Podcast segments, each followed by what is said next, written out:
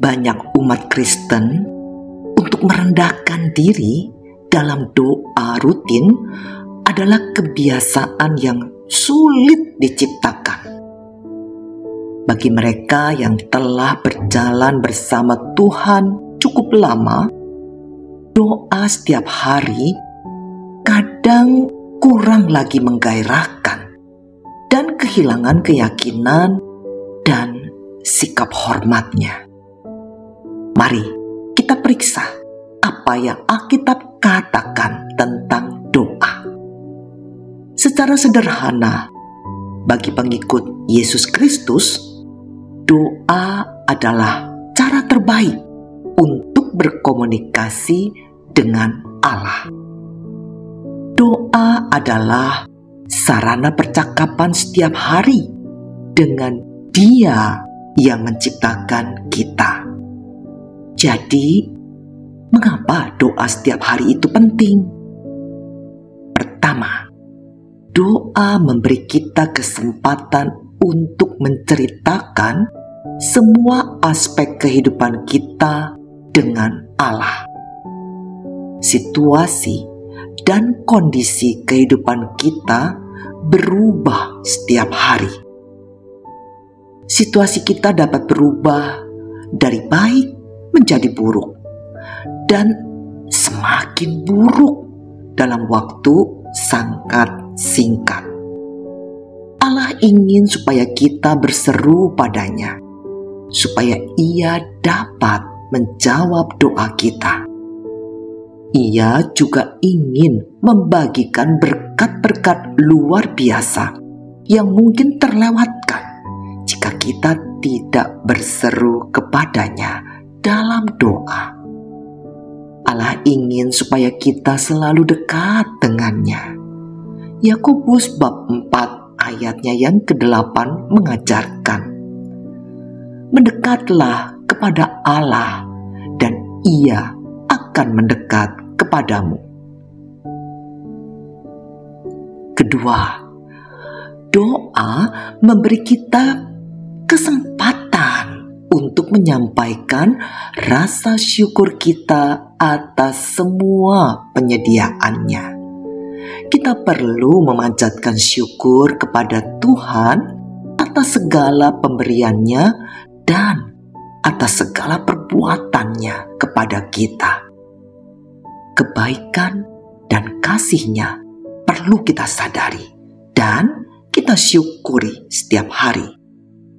Mazmur bab 9 ayat 1 menuliskan Dengan sepenuh hati aku mau bersyukur kepadamu Tuhan dan mewartakan karyamu yang mengagumkan. Kita berdoa setiap hari untuk mengakui kesetiaannya dan penyediaannya yang berlimpah dalam kehidupan kita. Ketiga, doa menyediakan peluang untuk mengakui dosa kita dan meminta pertolongan untuk mengatasinya baik disengaja ataupun tidak, kita semua melakukan dosa setiap hari. Seringkali umat Kristen menjalani hari-hari mereka dengan beban dosa yang belum diakui, yang menghambat hubungan mereka dengan Allah. Alkitab telah menjelaskan, "Lalu aku mengakui dosaku kepadamu." kesalahanku tak ada yang kusembunyikan. Aku memutuskan untuk mengakuinya kepadamu, dan engkau mengampuni semua dosaku. Perlu menundukkan diri kita setiap hari kepadanya dan meminta pengampunannya dalam doa.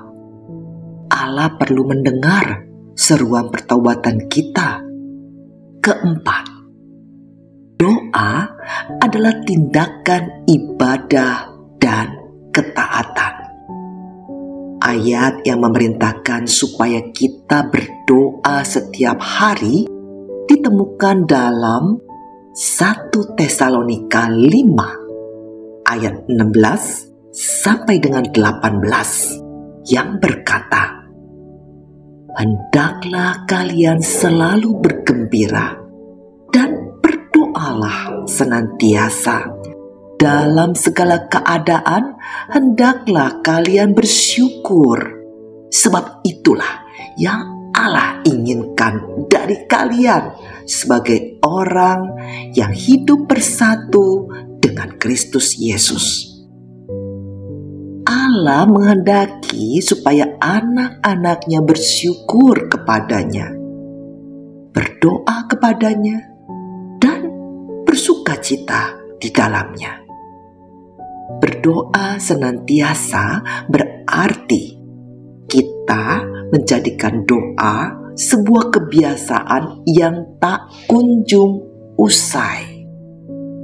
Doa adalah tindakan beribadah, karena dengan berdoa kepadanya, kita sedang menunjukkan betapa kita mengasihinya. Doa setiap hari adalah tindakan ketaatan yang menyenangkan Tuhan karena perintahnya kita taati.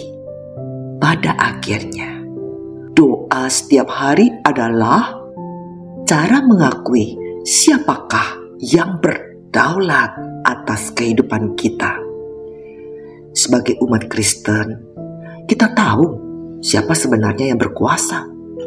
Tidak ada yang terjadi tanpa Allah mengetahuinya terlebih dahulu karena Allah berdaulat di atas segala sesuatu. Ia layak kita sembah dan kita puji.